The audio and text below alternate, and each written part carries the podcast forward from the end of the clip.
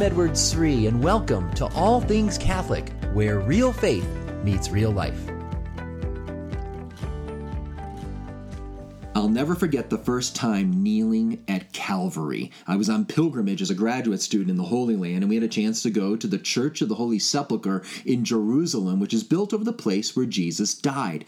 And there I was with hundreds of other pilgrims in this long line, waiting for 90 minutes, and finally it was my turn to go to the very spot of Jesus' death. And it was so moving to be here. I heard this is where it all happened. This is the climax of all of salvation history. This is where Jesus died for our sins. And I, I, remember afterwards thinking about how I was just one of thousands of other pilgrims that day that went to remember where Jesus died. And really, I was just one of millions of people throughout the century that made great sacrifices to go to remember the place where Jesus died there in Jerusalem. And I, I remember wondering, wow, why, why do people remember this one man's death? You know, some people might say, well, it's because Jesus was the Messiah. That's why they remember his death. But I knew from my studies that there were many other people around the time of Jesus who claimed to be a Messiah. In, in, a generation or two before and after the life of Christ, there were almost a dozen other uh, Messiah figures, people that uh, claimed to be a king, took up some kind of royal status, led a movement, started to rebel against Rome. And, and we could read about this with people like Judas the Galilean in Jesus' childhood around the time of his birth. He led a tax revolt in Galilee, and there was a man about a generation and a half after Jesus named Simon ben Kosiba who uh, had the some of the leaders in Jerusalem say, "Here at last is the Messiah." So there were there were other people who claimed to be Messiah. But what's fascinating is just from a purely historical perspective. Set your faith aside for a moment, and this is just fascinating. Just from a historical perspective, is this uh, in in practically every other case when the leader of these messianic movements died, the Romans, you know, would track them down and, and, and kill them. When, when the leader died, the, the movement died and and, and then the, the movement was what d- disappeared into the past. But with jesus it's very different. With jesus when he dies his movement doesn't fade away. It takes off like never before. It starts growing exponentially. What makes jesus' death different from all of these other would-be messiahs as we know, here we are at the end of the Easter season. It's because Jesus' death isn't the end of the story. We know that he rose from the dead. And my friends, as we are ending the Easter season, we are approaching Pentecost Sunday when the church starts taking off like never before. 3,000 people baptized in a single day, and then the apostles start spreading their message to the rest of the world. I think it's fun to go back at this time of season and remember where we've been as we reach the climax of the covenant in salvation history. And I'm going to turn to one passage that gets us right into the heart of the story. It's Mark chapter 16, where we learn about three big things that are very important for our lives as Christians today. We learn about the resurrection, we learn about the ascension of Jesus to the right hand of the Father, and most importantly, our mission as Christians today. And I want to talk about that in these days here leading up to the end of the Easter season. This first novena, these days between Ascension Thursday and the descent of the Holy Spirit on Pentecost Sunday. Let's reflect on these three things here in Mark's Gospel, chapter 16. So, you ready? I'm just going to read a couple verses for you here in Mark 16, verses 1 through 3, as we first look at the power of the resurrection. I want to remember the power of the resurrection. Here's the story and when the Sabbath was past, Mary Magdalene and Mary, the mother of James and Salome, brought spices so that they might go and anoint the body of Jesus. And very early on the first day of the week, they went to the tomb when the sun had risen, and they were saying to one another, Who will roll away the stone for us from the door of the tomb? Now, that's the line I want to reflect on here. The women, as you know the story, they got up early in the morning, they want to go anoint the body, and they're concerned about one major thing. They're worried about who will roll away the stone. And, we know the story. Eventually, they get there and they see the stone is already rolled away, and they see an angel there, and the angel tells them that Jesus has risen from the dead. But let's just just take a look at this here. You know, a lot of people in our modern secular world may, may be very skeptical skeptical about the idea of resurrection. Did Jesus really rise from the dead? Come on, things like that don't really happen. This is these are just stories, these resurrection accounts from the gospels. These are just legends, myths made up by the early Christians. Surely nothing like this could have happened. But I want to just take a look at the story. And first thing I would notice is the uh, the women's question, who would roll away the stone? That reflects a historic reality that we have to take into consideration. And that is that when uh, someone was buried, there would have been this large, massive disc shaped uh, uh, stone that would have been rolled over the tomb. It would have taken many, many people to, to move that stone away the, the tomb would have been sealed and then guarded by Roman soldiers, and, and the Roman soldiers uh, would have been they, they, they, could have they could have suffered greatly if they fell asleep on duty on something like this. They they might have even been killed for something like this. Uh, and so, is it likely that the apostles would have stolen the body in that kind of a situation? Because that's what many people say. Oh, yeah, the apostles, they just stole the body and then they just made up these stories uh, about Jesus rising from the dead. But let's, again, think about that. Let's talk about the apostles for a second. You tell me, uh, what kind of state of mind were the apostles in just 48 hours before Easter Sunday? Know, you know what happened, right? On Holy Thursday night, they uh, all uh, run away from Jesus and abandon him in the Garden of Gethsemane. All but one of them are, are, are hiding and on Good Friday and aren't with him at the cross. Only John, the beloved disciple, is there. Uh, and then we know that they're they're hiding in the upper room. They're, they're, they're behind closed doors, just so scared that the the Roman authorities might go after them next. Uh, and so, do we really think that these are the kind of men that suddenly out of nowhere mustered up all this courage to go take on these Roman soldiers in the middle of the night and uh, push away this massive stone and then haul the body away? I mean, is that possible? I, I guess it's possible, but it doesn't seem very likely that that would be the case. Uh, but I think another interesting point to highlight here is that uh, the, the theory that the apostles stole the body and then made up these stories you know, these aren't the kind of stories that you would make up if you were trying to uh, score a lot of points in the ancient Jewish Greco Roman world. You see, first of all, the pagans weren't expecting anything like this the idea of resurrection from the dead. Uh, many, many people in the Greco Roman world did not think resurrection was possible, uh, and, and, there were many that didn't even think it was desirable. If you were coming from the Platonic tradition, uh, they, they, they held that the body was something negative and you wanted your soul to be liberated from the body. So the idea of resurrection isn't something that people would look forward to. They wouldn't get excited about. So when Paul, for example, goes and preaches in Athens, St. Paul it, it captivates their attention. He gets them all excited about the gospel message until he mentions the idea of resurrection. And at that, they all go, Resurrection? Oh, that's what are you talking about? And they, they have abandoned Paul over this. And so uh, the early Christians, if they were trying to win points and you know win people over. These aren't the kind of stories that that, that would have. Uh, uh, built bridges with the pagan world, the idea of resurrection from the dead. Uh, and it certainly wasn't also something that the Jews were expecting the Jews did not believe that the Messiah was going to die and rise from the dead. Uh, they believed in resurrection, but they believed in what we call general resurrection. They believed that all the righteous, faithful Jews uh, would, would rise from the dead together as a collective group on the last day. They believed in general resurrection, not the idea that an individual would rise from the dead all on their own. So, once again, if the apostles wanted to make up some story, these weren't the kind of stories that were going to really relate to people's hopes and expectations, either in the Jewish world or the pagan Gentile world around them. Another fascinating point is if you look at the gospel stories, did you notice that there's no mention of prophecy coming to fulfillment? But this is just fascinating uh, because the rest of the Gospels, Matthew, Mark, Luke, and John, are constantly referring back to Old Testament prophecies and showing Jesus did this to fulfill this prophecy. And sometimes they'll even quote the prophecy for you right there to show you very clearly Christ is fulfilling Jewish scriptures, the, the Jewish scriptures and their prophecies. But when it comes to the resurrection, you, just don't see this, right? You, you, take Matthew's gospel, for example. Matthew is all over the place in the opening of his account of Jesus' birth, saying Jesus was born in, in Bethlehem because he's fulfilling the prophecy of Micah 5, and he went to Egypt and came back uh, and was raised in Nazareth to fulfill the prophecy of Isaiah 11. So there's all these prophecies constantly coming to fulfillment.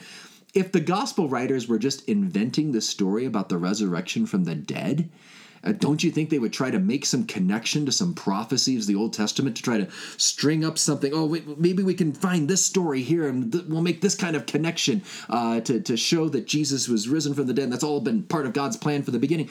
They don't do that.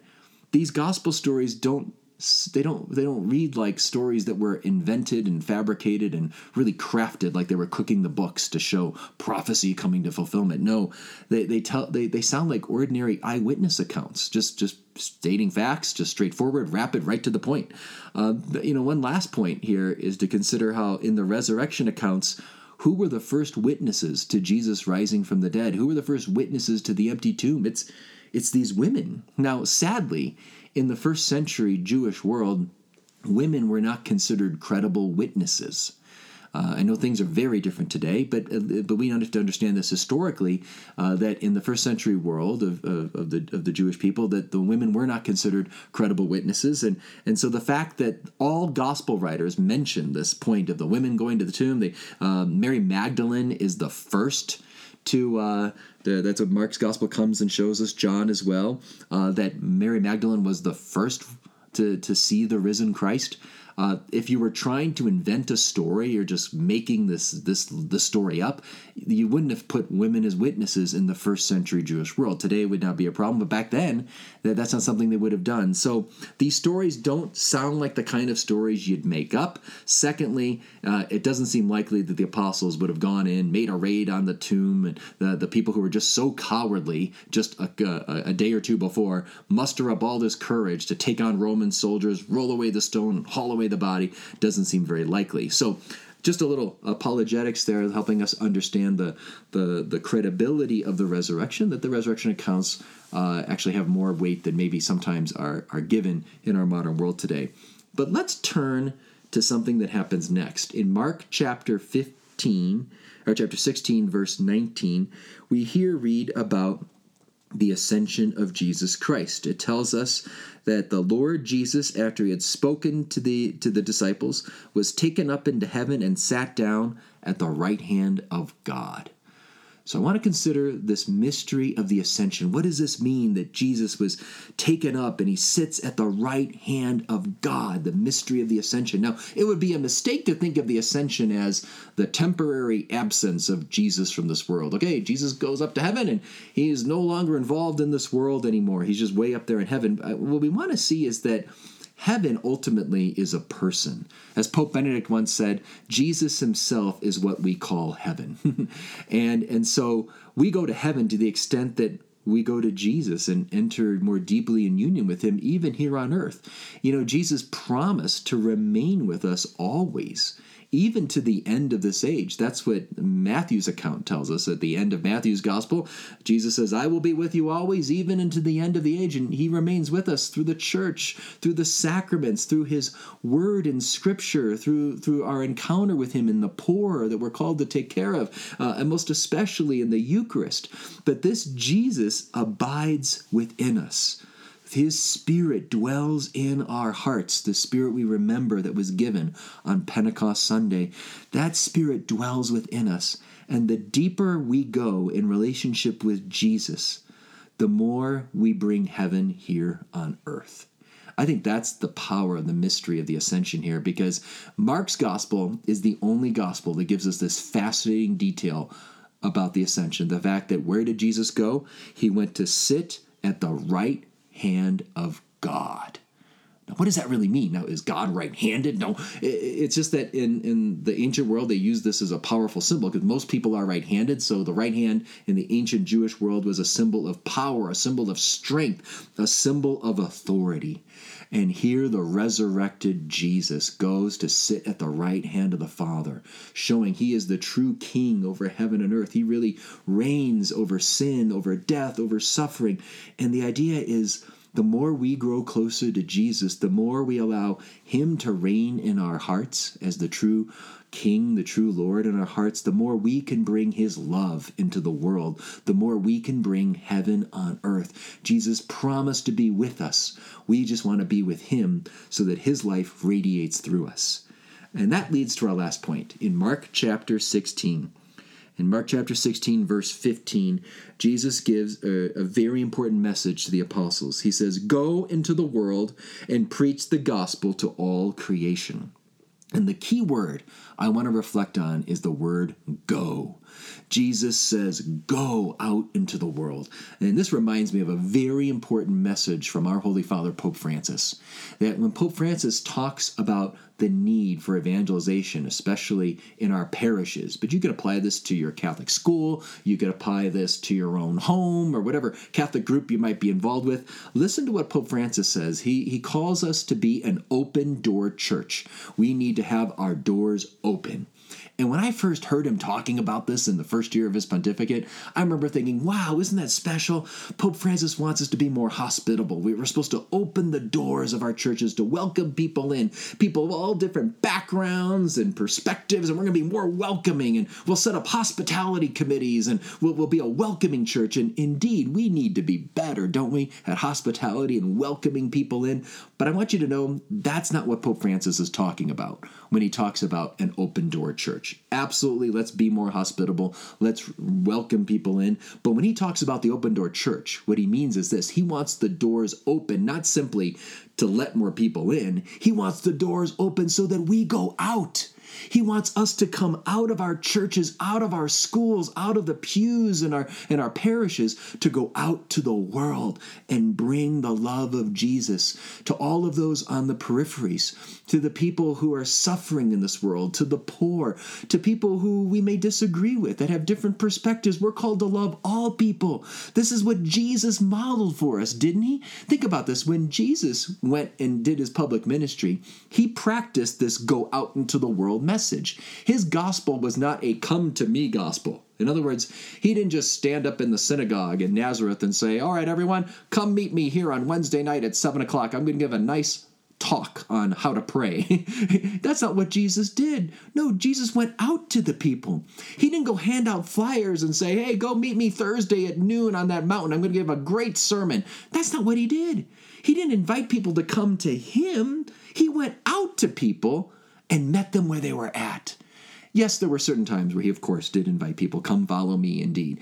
But the emphasis was on going out. Think about, just read the Gospels. He goes out to the poor. He doesn't wait for the poor to come to him. He goes and seeks them out. He seeks the suffering. He, he goes out and has meals with the tax collectors, with the sinners. He's going out to the drunkards, to the prostitutes. He doesn't wait passively for them to come to him. He goes out to them. That's what Jesus is telling us to do in Matthew 16. Verse 15, go out to the world. That was the message to the first apostles. That's the message to us today.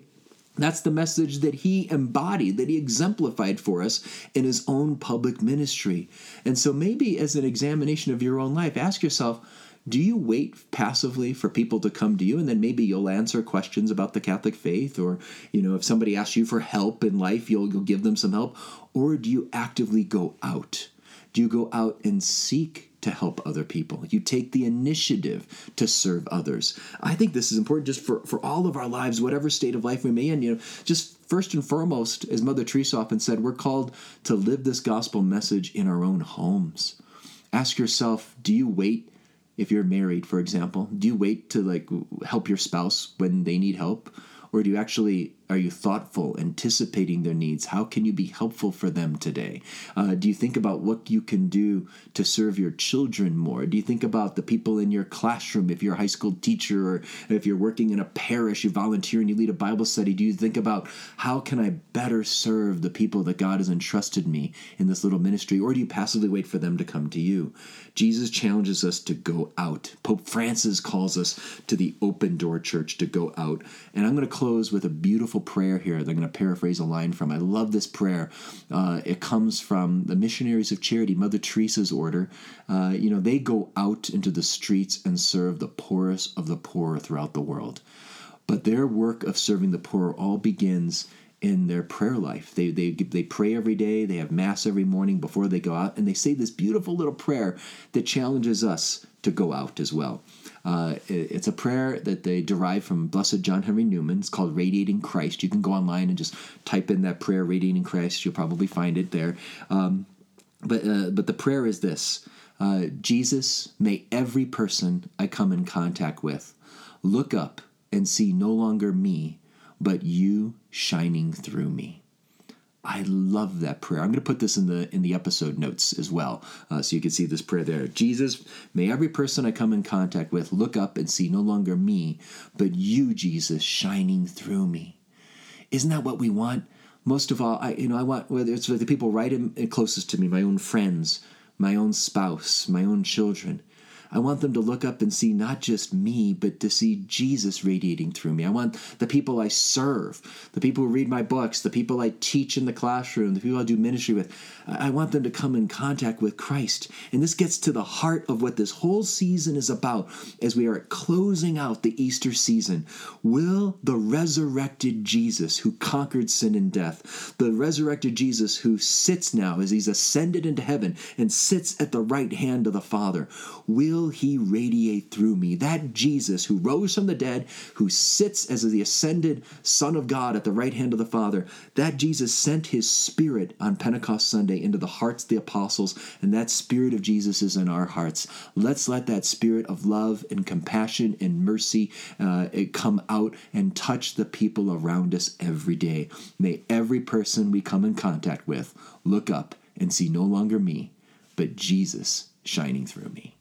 So, my friends, I hope this podcast has been helpful for you. I want to give a shout out to the many school teachers in the Diocese of Parramatta in Australia who I'm going to be visiting with later in July. I know that they're listening to this uh, podcast, some of them for their own formation, and, and may God bless you. I'm looking forward to being with you in July. And if you like this podcast, please share it with other people. And if you have any questions, you can contact me through Facebook or Twitter, or you can reach me on my website, edwardsri.com. God bless.